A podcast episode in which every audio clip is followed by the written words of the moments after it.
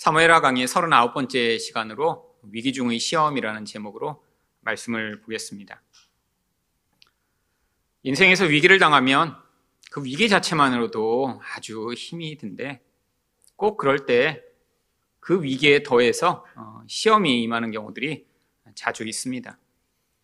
평소 같으면 그게 큰 시험거리가 아닐 텐데 위기를 당했기 때문에 마음은 두려워하고 불안하고 상황은 불안정하기 그런 약해진 상황 가운데 어떠한 시험이 닥치면 그것이 아주 큰 시험이 될 우려가 많이 있죠.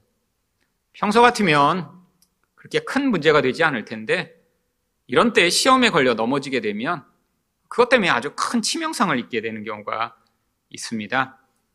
그래서 다른 사람의 말 한마디에 대해도 흔들리고 상처를 입고 아, 그렇게 상처 입은 사람은 이 위기를 견뎌낼 그런 능력 또한 잃어버리게 되죠. 평소 같으면 잘 결정할 일도 아, 이렇게 위기 상황 가운데 마음이 요동하고 있는데 어떤 급박한 결정을 하다가 그것이 아주 더 큰 문제를 만들게 되는 경우도 아주 많이 있습니다.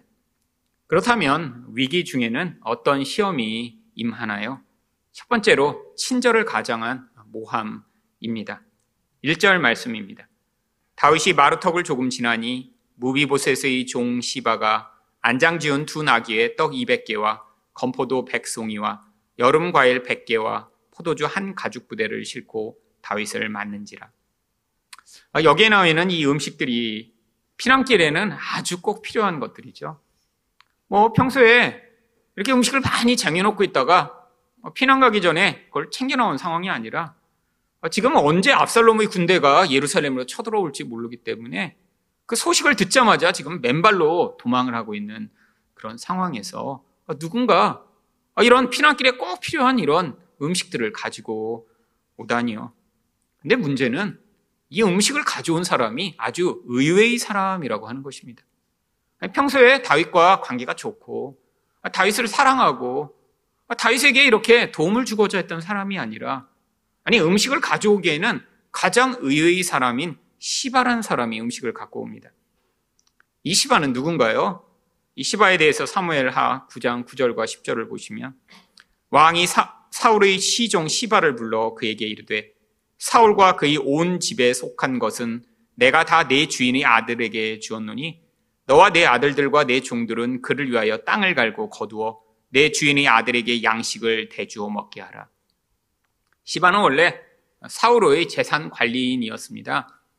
그런데 사울과 그 아들들이 다 전쟁을 통해 죽게 됐죠. 남은 아들 한 명도 결국에는 나중에 다윗과의 전쟁 가운데 그 이스보셋을 따르던 두 아들의 손에 의해 죽임을 당하게 됩니다.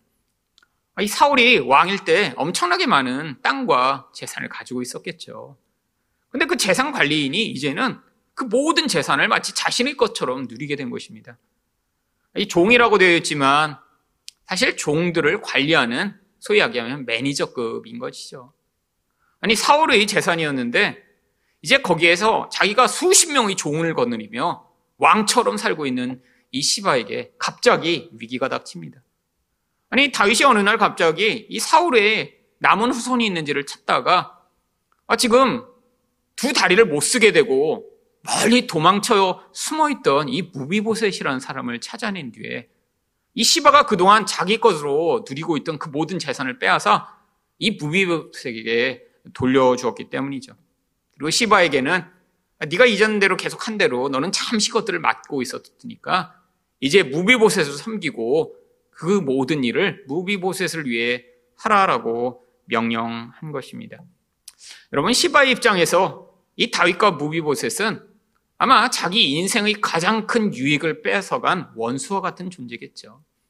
아 물론 사울의 재산이 원래 자기 것이 아니었습니다. 아 그런데 그 사울이 죽고 나서 그 재산을 자기 것처럼 오랜 기간 동안 누리고 있었는데 다시 그것을 빼앗기다니요. 여러분, 이 다윗에게 가장 앙심을 품을 만한 사람이 시바입니다.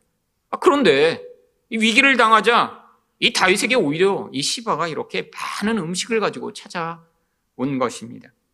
여러분 아주 이상한 일이죠. 여러분 다윗도 지금 이 시바가 이렇게 음식을 갖고 온 것이 이상했기에 2절에서 이렇게 물어봅니다.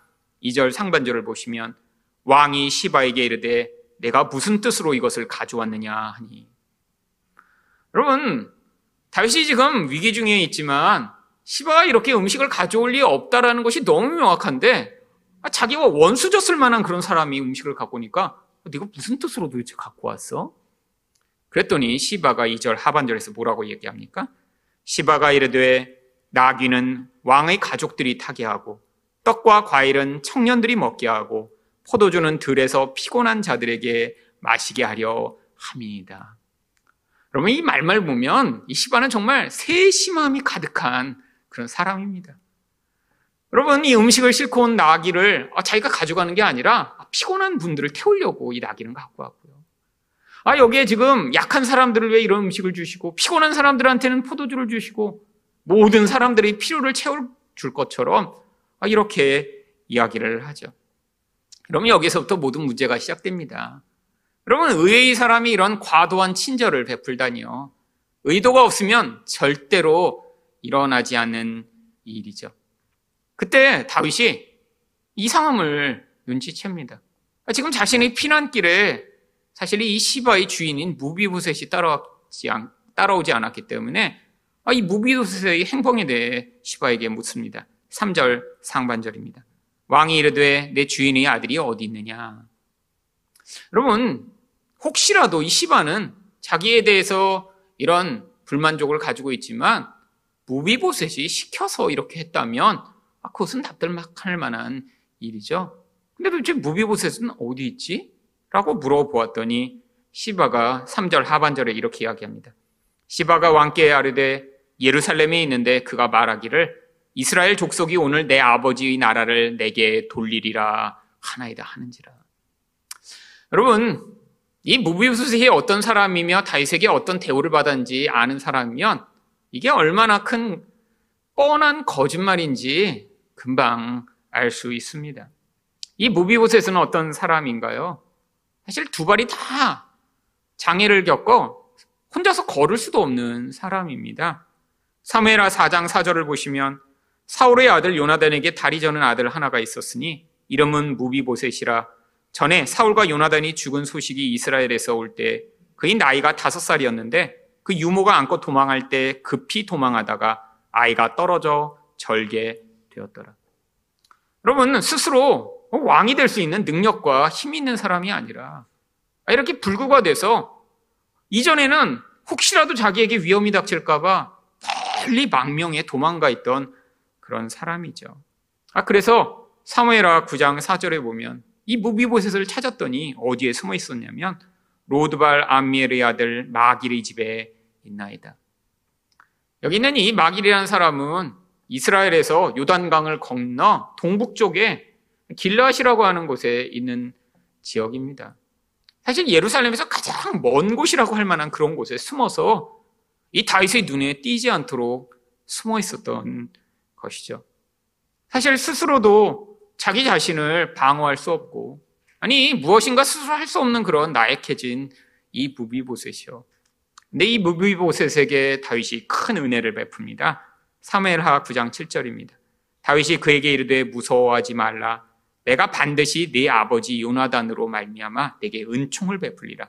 내가 내 할아버지 사울이 모든 밭을 다 내게 도로 주겠고 또 너는 항상 내 상에서 떡을 먹을지니라 여러분 이렇게 큰 은혜를 받고 아, 정말 다윗에게 부름을 받아 혹시라도 죽임을 당할 수도 있는 그런 상황이라고 생각했는데 아, 다윗이 이렇게 은혜를 베풀자 무비보셋이 어떻게 반응했나요?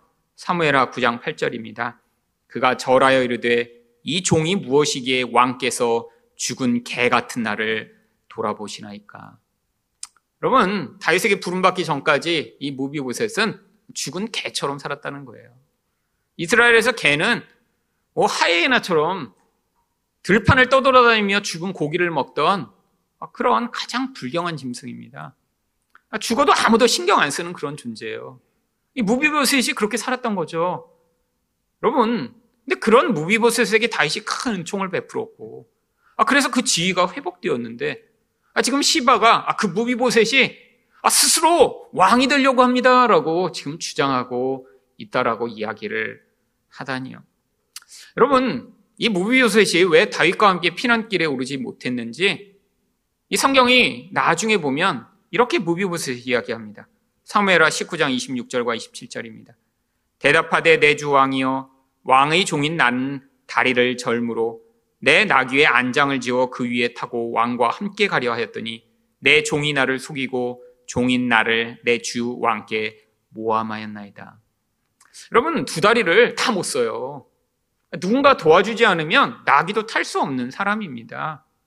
아 그러니까 나귀가 없이는 도망갈 수도 없는데 이 시바가 이 무비보셋을 속이고 지금 이 무비보셋을 성에 남겨놓고 지금 도망 나온 것이죠. 여러분 전후사정을 자세히 알지 않더라도 지금 이 무비보셋의 시바가 이야기하고 있는 것이 거짓말이라는 것은 아주 빤한 것입니다. 여러분 그런데 이것에 대해 다윗이 어떻게 반응하나요? 4절 상반절입니다. 왕이 시바에게 이르되 무비보셋에게 있는 것이 다 내 것이니라 하니라. 그러면 다윗이 그냥 이 무비보셋의 모든 재산, 아니 사울의 모든 재산, 그 남은 거를 그냥 이 시바에게 다 주어버리고 맙니다. 아니 왜 이렇게 하는 것이죠? 아주 이해할 수 없는 그런 결정을 다윗이 내리죠. 여러분 이게 바로 지금 이 다윗이 내적으로 불안한데 지금 이 무비보셋을 향한 어떠한 감정이 다른 것에 의해 충, 충동되어 일어나 결국 이 전이 된 감정으로 말미암아 제대로 판단하고 있지 않음을 보여주고 있는 것입니다. 다른 말로 이야기하면 지금 다윗은 큰 시험에 든 것이죠. 여러분 시바가 이 무비보셋을 무엇이라고 모함했나요? 이스라엘 족속이 오늘 내 아버지 나라를 내게 돌리리라.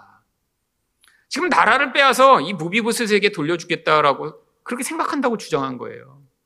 여러분, 근데 실제 지금 상황은 어떤 상황인가요? 지금 압살롬이 이 나라를 자신의 것이라고 주장하며 자기가 왕이 되려고 하는 상황이죠. 여러분, 이게 가당하기는 한 이야기인가요? 아니, 지금 두 다리가 불구라. 아니, 지금 개처럼 살고 있던 이 무비보셋이 갑자기 사람들이 자기를 왕으로 삼으려고 한다라고 주장하며, 아, 내가 왕이 돼야지라고 주장한다니요. 여러분, 말도 되지 않는데 그 말도 되지 않는 것 때문에 지금 다윗이 분노한 것입니다. 왜요? 압살롬은 다윗이 볼 때도 너무 잘난 아들이에요.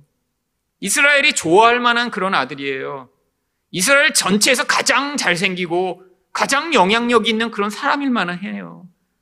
아버지가 볼 때도 아 정말 저 아들이 아, 저렇게 반역한 게 너무 당연하다. 아 그리고 저 아들이 반역하고 나선 이스라엘 전체가 이제 나로부터 내 아들에게 그 모든 인기를 빼앗아가 그가 왕이 되려고 할 때 그들이 나를 다 버리겠구나. 너무 당연하게 생각했습니다. 여러분, 그래서 저항하지도 않고 도망하기 시작한 것이죠. 그런데 여러분, 이런 상황에 대해 지금 이 다윗이 아주 분노하고 있는 거예요. 근데 지금 자기 아들이에요. 이 상황에 대해 어떤 분노를 표현할 수가 없는 그런 상황입니다. 근데 갑자기 시바가 이 무비보셋을 무엇이라고 모함하나요? 그런 왕이 될 만한 자질이 없는 아, 그 인간이 지금 왕이 되려고 주장하고 있습니다. 라고 주장하니까 사실은 압살롬을 향해 가지고 있던 이 분노의 감정이 이 무비보셋에게 전이 되어 분노하게 된 것이죠. 여러분, 한국말에도 이런 감정의 전이를 이야기하는 그런 속담이 있습니다. 종로에서 뺨 맞고 한강에서 눈 흘긴다. 여러분, 이게 아주 일반적이라는 거예요. 여러분, 우리 감정은 안에서 움직여 갑니다. 원래는 이쪽에서 화가 났어요. 근데 그 대상을 향해 지금 화를 낼 수가 없어요. 그러면 그 분노의 대상을 어디로 향합니까? 다른 곳으로 향합니다. 더 안전하고 무엇인가 내가 화를 내고 무엇인가 어떤 조치를 취했을 때 즉각 반응이 올 만한 그런 대상이요.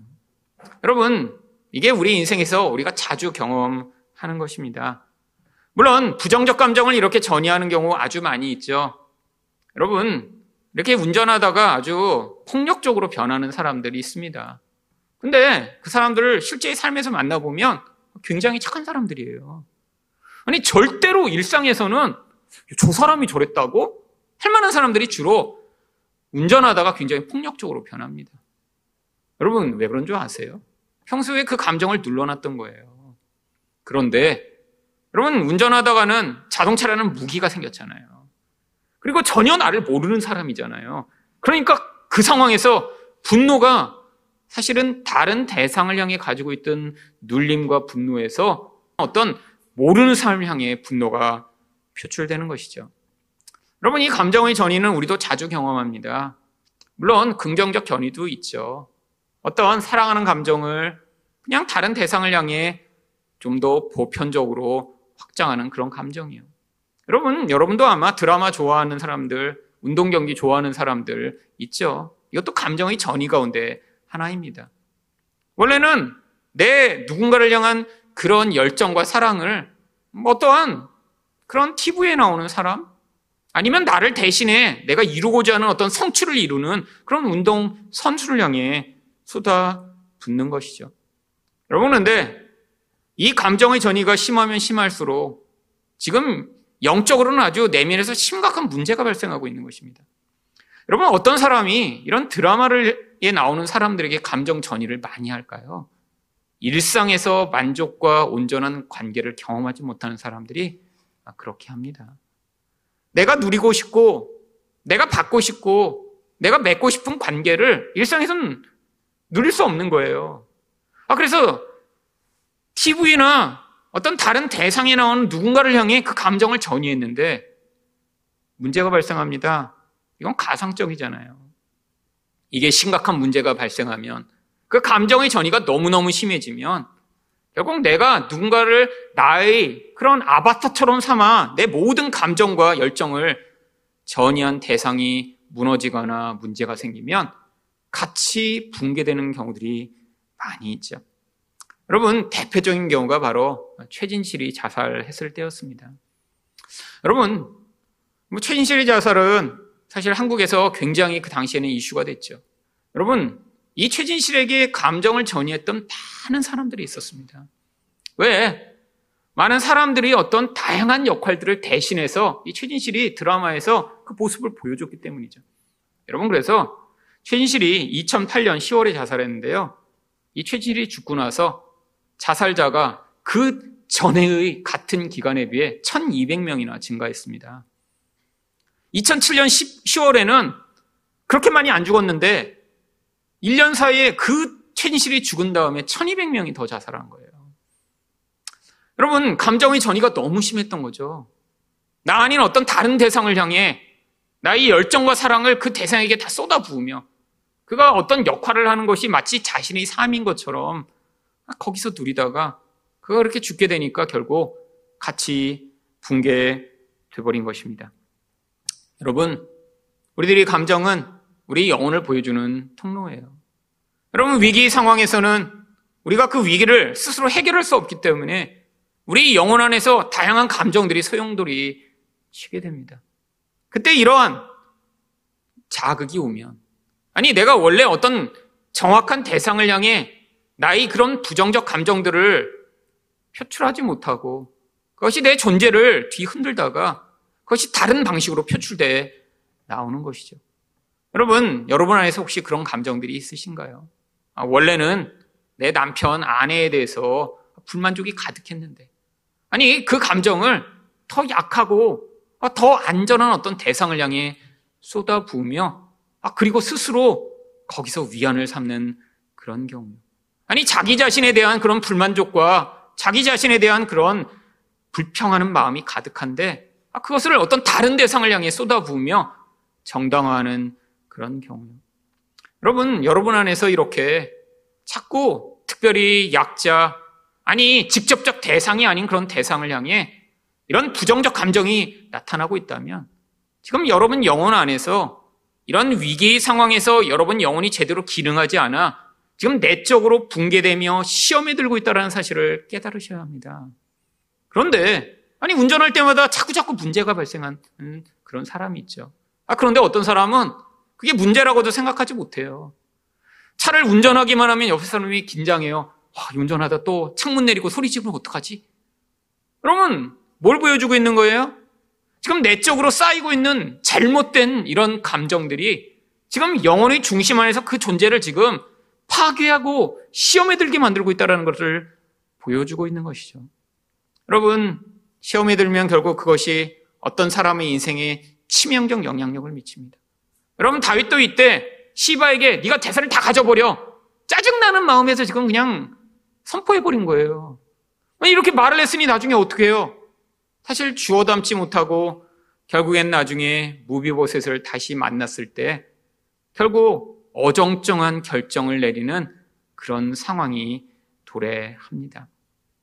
여러분, 그런데 이런 친절을 가장에 어떤 사람이 와서 우리 감정을 요동케 하고 자기 욕심을 이루려는 이런 종류의 시험보다 훨씬 어려운 시험이 있습니다.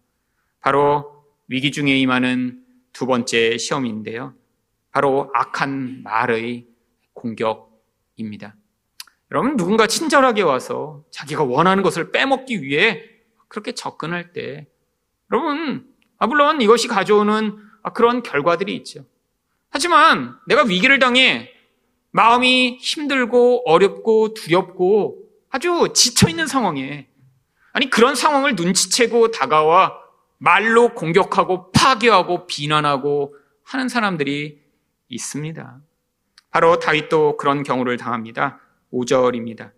다윗 왕이 바울임의 이름에 거기서 사울의 친족 한 사람이 나오니 게라의 아들이요 이름은 시무이라 그가 나오면서 계속하여 저주하고 여러분 시무이가 왜 저주했는지 구체적 이유는 나오지 않습니다.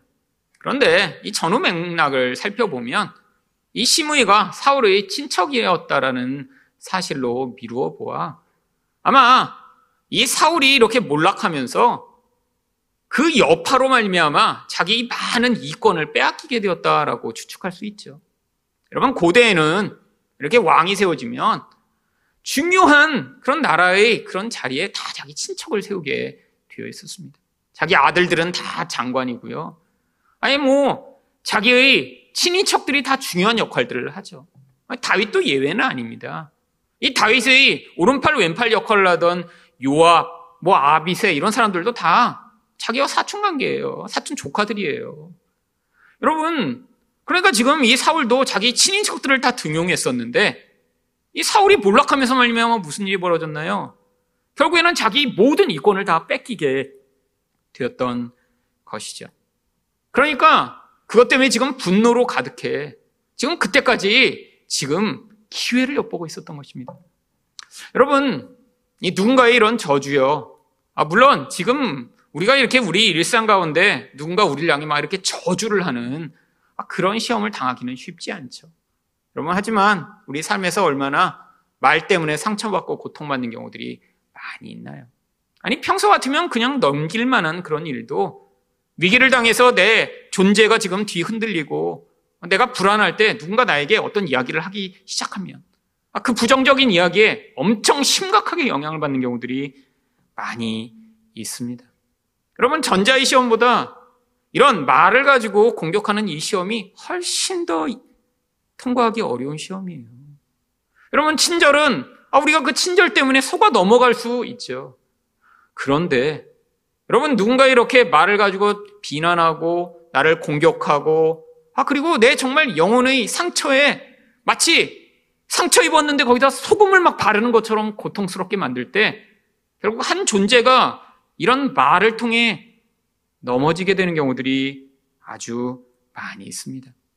여러분, 다윗이 지금 첫 번째 시험에 넘어졌어요.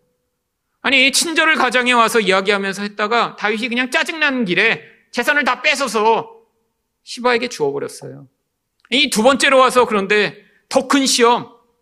아니, 와서 직접 얼굴에 대고 저주를 하는 이 시험에 다윗이 실패하기에 지금 딱 좋은 상황 아닌가요?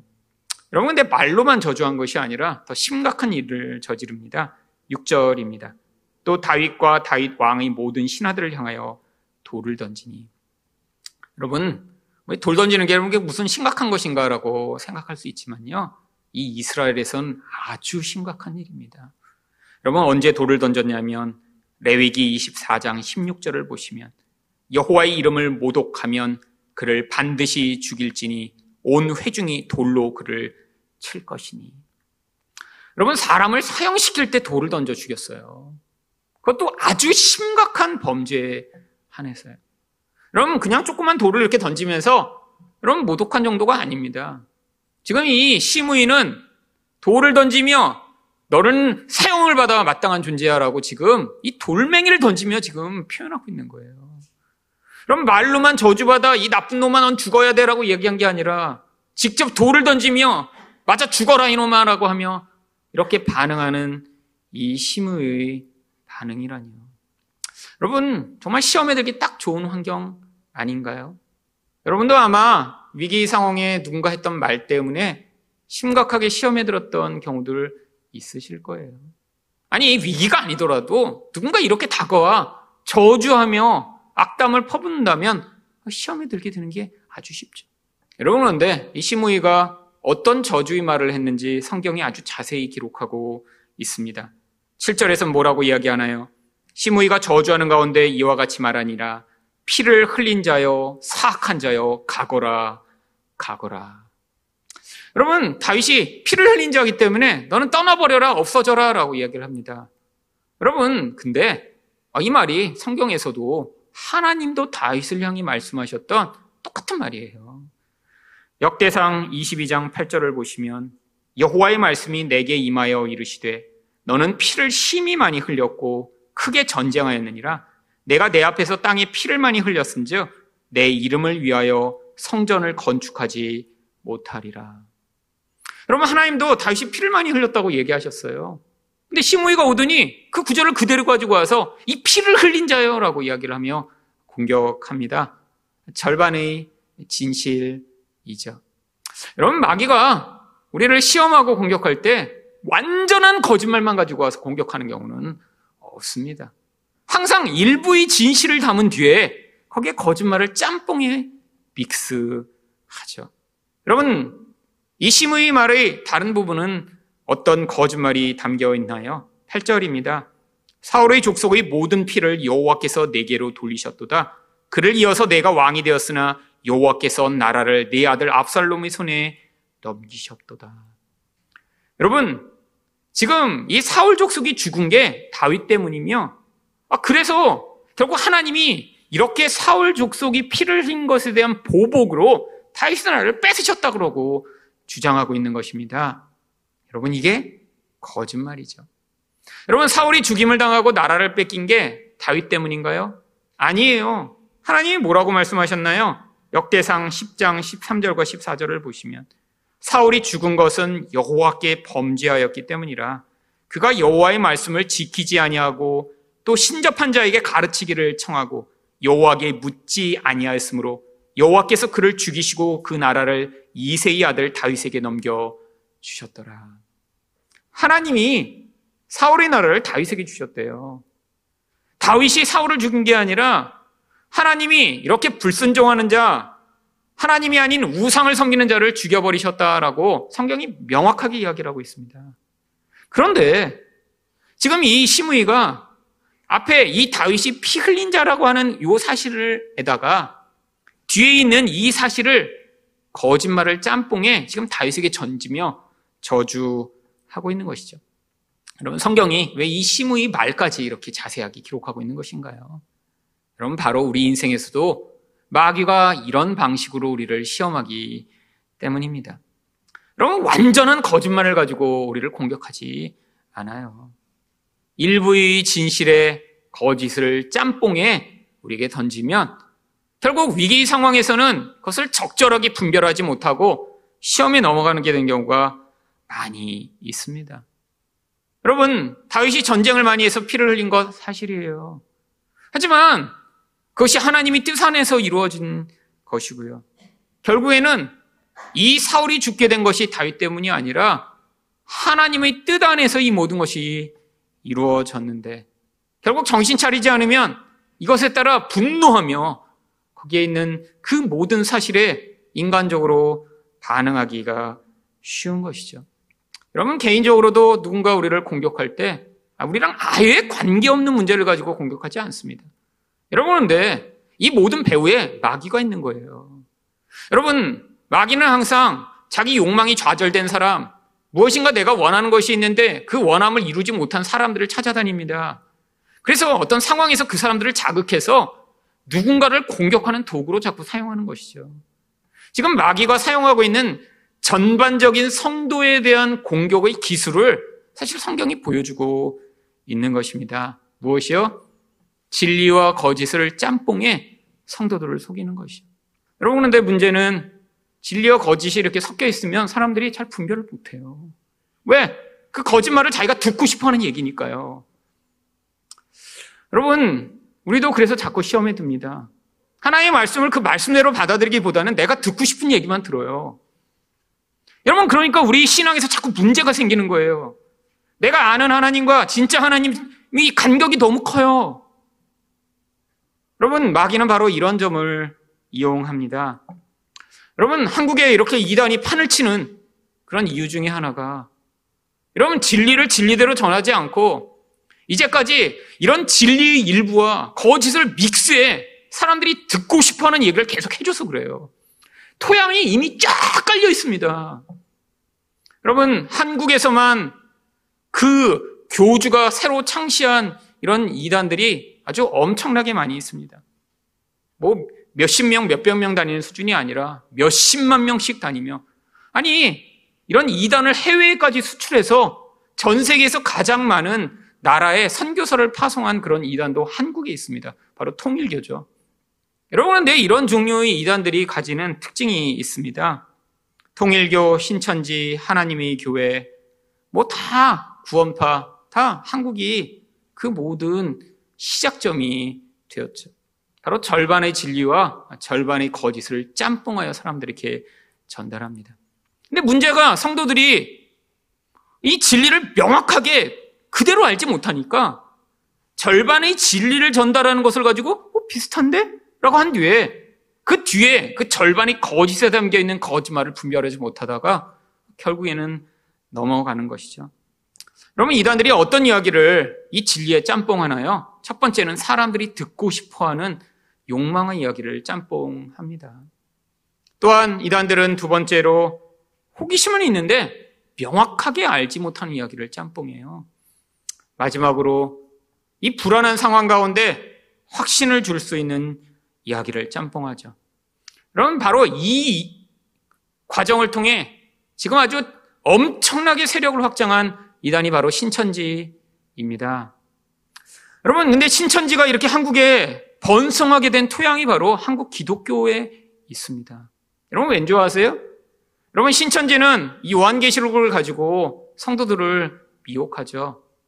여러분 근데 그 요한계시록이 이렇게 잘못된 방식으로 가르치는데도 성도들이 그 신천지의 거짓된 가르침에 속아 넘어가게 되는 아주 중요한 이유가 잘못된 하나님 나라 개념을 가지고 있어서 그래요. 어떤 건 줄 아세요? 여러분 요한계시록에 나오는 모든 이야기는 바로 이 땅에서 이렇게 하나님 나라를 붕괴시키며 눈에 보이는 세상의 영향력이 강력한 것 같아도 결국 하나님이 이기시고 하나님이 통치하신다는 것을 보여주어 핍박 당하는 성도들에게 위로를 주기 위해 기록된 책입니다.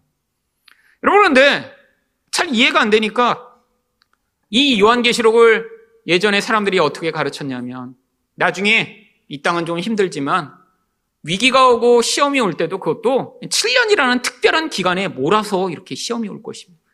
아, 그게 나중에 7년 대환란으로 임하고 그 7년 대환란을 지날 때 성도들은 하나님이 특별히 그 피, 환란을 피하게 만드신 뒤에 나중에 환란이 다 끝나 이 땅이 다 평정되고 나면 하늘에서부터 그 성도들을 데리고 오셔서 이 땅에 천년 왕국을 이룰 것이라고 가르쳐 왔습니다. 근데 바로 신천지가 그걸 그대로 갖고 온 거예요. 여러분 그래서 신천지에 대한 사람들이 요한계시록 어떻게 알고 있는 줄 아세요? 나중에 천년왕국이 임하면 이제 곧 종말이 임할 거니까 천년왕국이 임하면 자기들이 이 세상에서 왕이 될 거라고 그래요. 그래서 서로 그렇게 얘기한대요. 나는 스페인을 다스릴 테니까 너는 미국 다스려.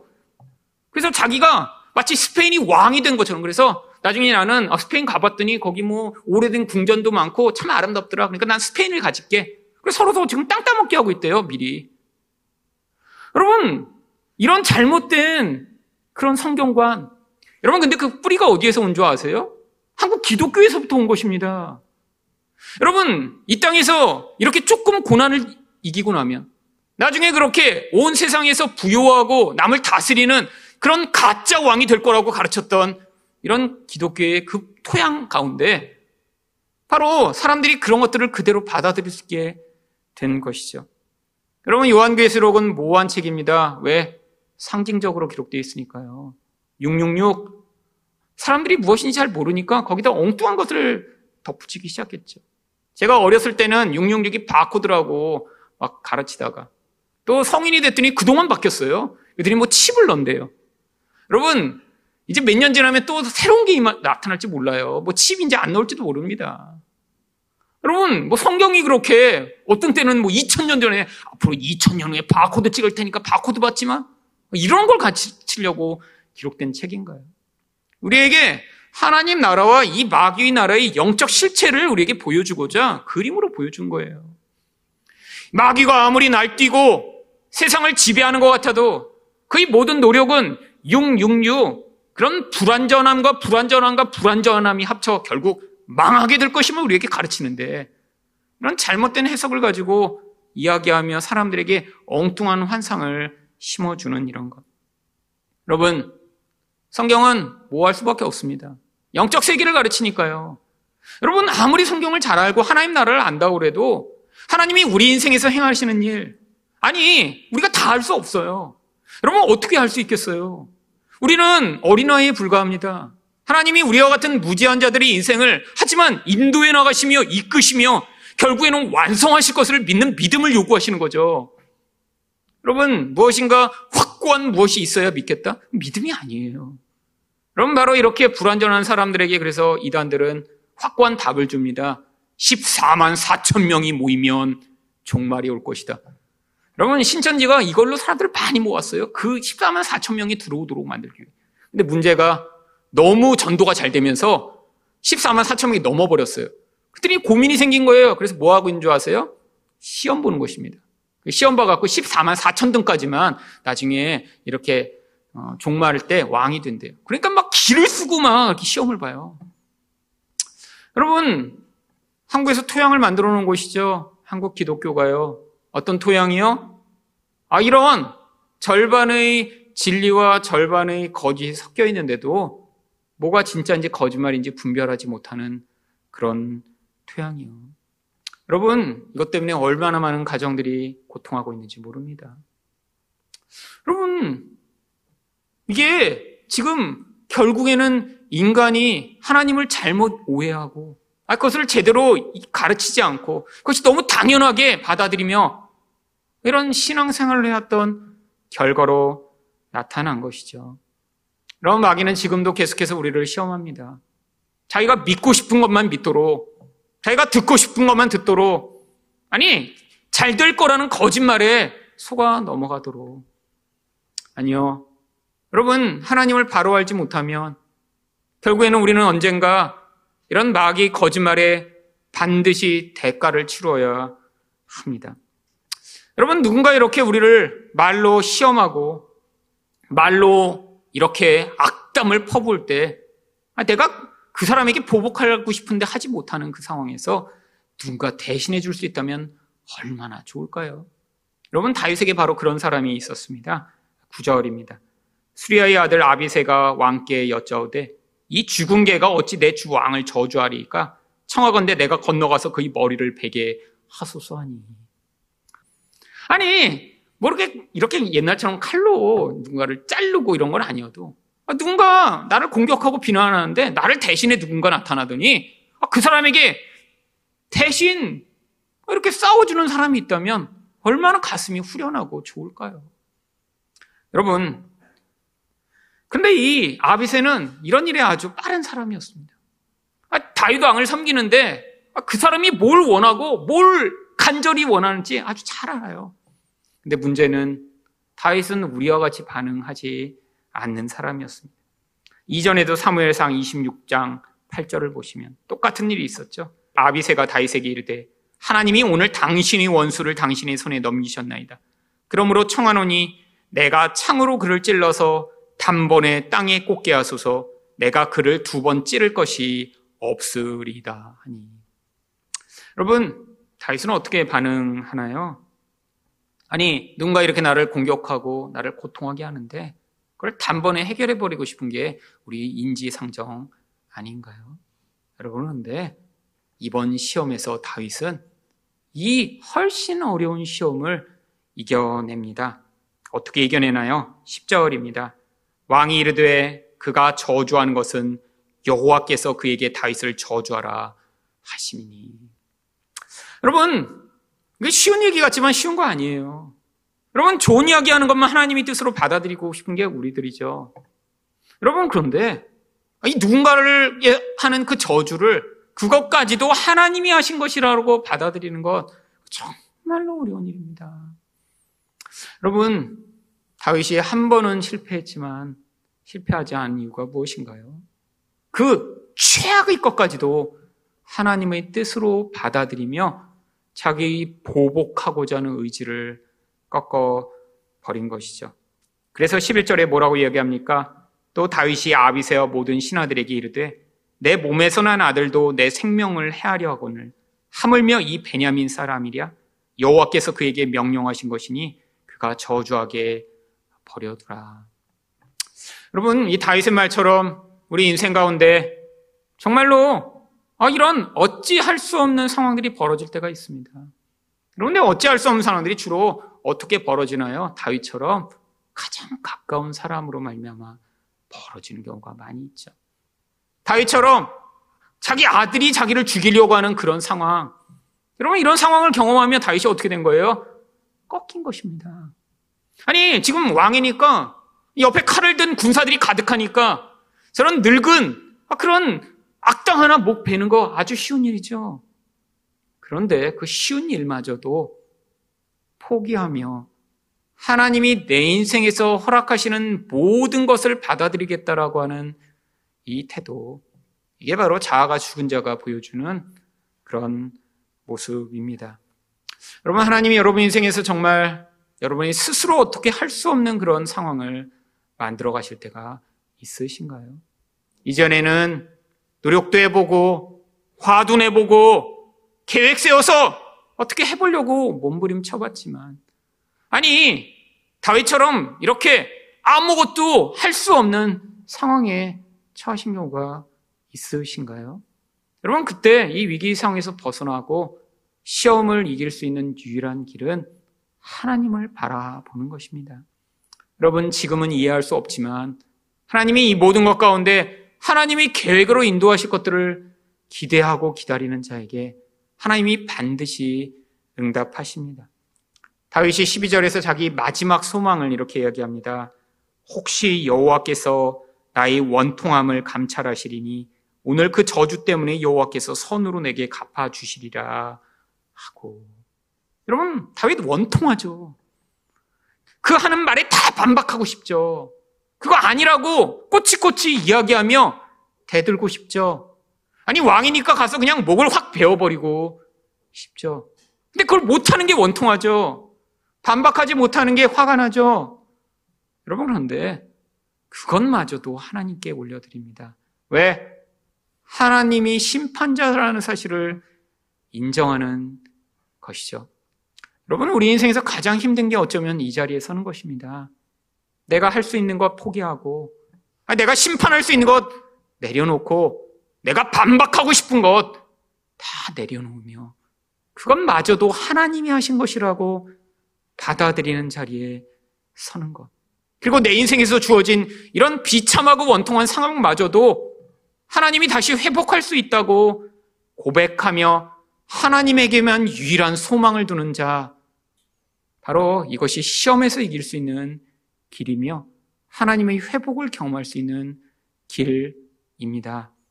여러분 인생 가운데 위기를 당하시고 시험에 드셨을 때 바로 하나님만을 바라보심으로 말미암아 이 시험을 통과하시는 여러분 되시기를 축원드립니다.